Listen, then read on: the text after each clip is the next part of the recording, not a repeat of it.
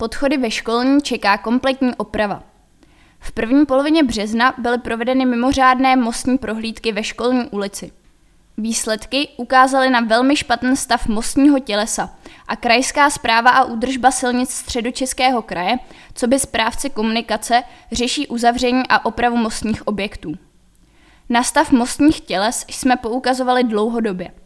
S ohledem na bezpečnost chodců využívajících podchody ve školní ulici jsem rád, že konečně došlo k jejich potřebné prohlídce a připravuje se kompletní obnova, řekl starosta Jan Konvalinka.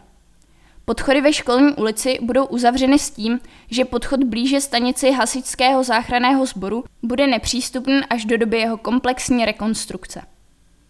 Druhý podchod bude uzavřen dočasně, kdy po odstranění nesoudržných částí nosné konstrukce bude průchozí. V roce 2023 čeká oba mosty kompletní rekonstrukce, kterou připravuje Krajská zpráva a údržba silnic středočeského kraje.